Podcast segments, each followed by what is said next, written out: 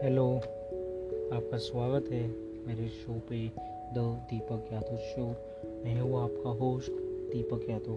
आज मैं आपको कहने जा रहा हूँ तीन चीज़ जिससे आपकी मम्मी खुश हो जाएगी। पहली, शांति। दूसरी साफ़ सुथरा घर। तीसरा, अगर आप या आपके छोटे भाई सोते हुए। ये तीन को कुछ नहीं चाहिए। मम्मी को चाहिए। शांति घर साफ़ सुथरा घर। तीसरा, उनके बच्चे सोते हैं। मतलब उनके बच्चे सोए उनको परेशान नहीं कर रहे। आराम से सो रहे। तीन चीज़ जब कोई माँ देखती है तो बहुत अच्छा लगता है। खुश रहते हैं। तो आप भी अपने मम्मी और मम्मी के साथ शेयर करो फ्रेंड्स के साथ शेयर करो। और धन्यवाद आपका सुनने के लिए।